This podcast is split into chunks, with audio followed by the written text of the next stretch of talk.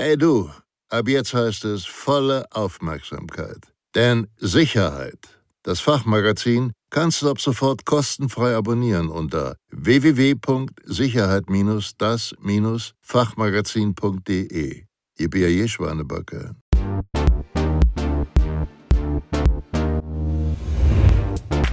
Verhalten bei einem Raubüberfall Teil 2 Prägen Sie sich so viele Einzelheiten wie möglich ein. Konzentrieren Sie sich bei mehreren Tätern auf eine Person. Das schärft die Wahrnehmung und führt zu einer besseren Täterbeschreibung. Achten Sie während des Überfalls unter anderem auf folgende Tätermerkmale. Geschlecht, Größe, Statur, Alter, Kleidung, Haare, Farbe und Frisur, Gesicht, Bart, Brille, Narben etc. Sprache, Akzent, Waffen, Fluchtfahrzeug, Transportmittel zum Abtransport der Beute, Deeskalationsmöglichkeiten. Die Stresssituation für die Opfer eines Raubüberfalls existiert in vergleichbarer Weise für den Täter. Die Nerven liegen blank. Im Kontakt mit Tätern sollten Sie daher ruhig bleiben und stets höflich kommunizieren. Bleiben Sie zurückhaltend und warten Sie, bis Sie vom Täter angesprochen werden. Machen Sie keinesfalls hektische Bewegungen und lassen Sie Ihre Hände stets im Sichtbereich des Täters, damit Sie nicht den versehentlichen Anschein erwecken, einen Alarm auszulösen oder nach einer Waffe zu greifen. Geben Sie auf Fragen wahrheitsgemäße Antworten. Täter sind in der Regel gut vorbereitet und wissen eventuell mehr über interne Zusammenhänge, als ihnen bewusst ist.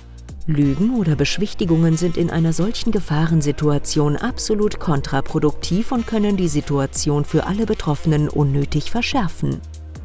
Erfüllen Sie die Forderungen des Täters umgehend. Beschreiben Sie dabei jede Ihrer Handlungen.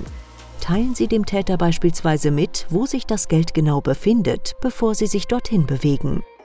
Unternehmen Sie unter keinen Umständen irgendwelche Versuche, den Täter zu überwältigen. Kompakte Verhaltenstipps für Beschäftigte während eines Raubüberfalls. Erstens. Gehen Sie kein Risiko ein und bringen Sie sich nicht in Lebensgefahr beispielsweise durch Gegenwehr oder Hilferufe. Zweitens. Hören Sie dem Täter genau zu und befolgen Sie ruhig und widerspruchslos die Anweisungen. Passives Verhalten und eine ruhige Stimme können unüberlegtes Handeln des Täters verhindern. Drittens. Erklären Sie dem Täter, was Sie tun, Beispielsweise, dafür muss ich die Kasse öffnen. Halten Sie Ihre Hände dabei für den Täter gut sichtbar und geben Sie gefordertes Geld oder Wertgegenstände sofort heraus. Viertens. Lösen Sie einen Alarm erst aus, wenn dies gefahrlos möglich ist. Sonst könnte die Gefahr einer Geiselnahme bei Eintreffen der Polizei bestehen. Lauter Alarm kann lebensgefährlich sein.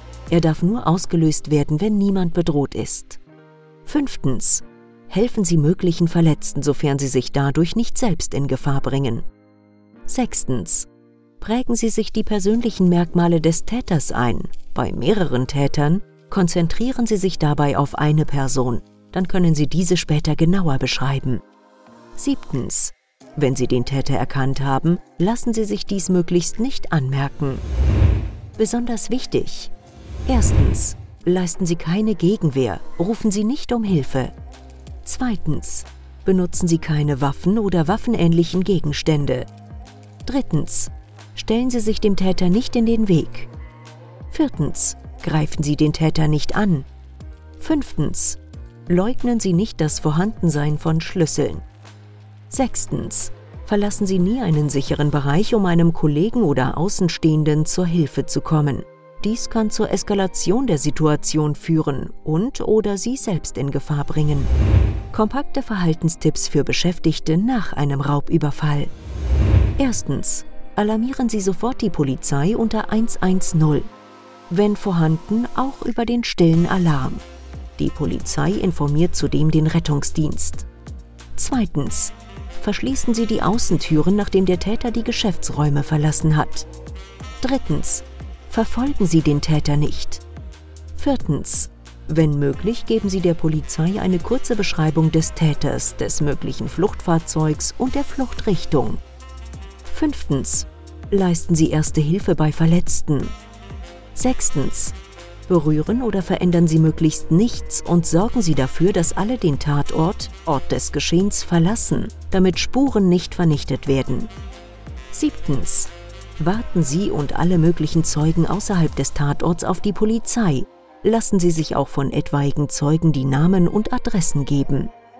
Achtens.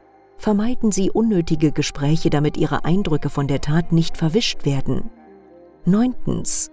Geben Sie keine Informationen an die Presse weiter. Dies erschwert die Fahndung erheblich. Zehntens.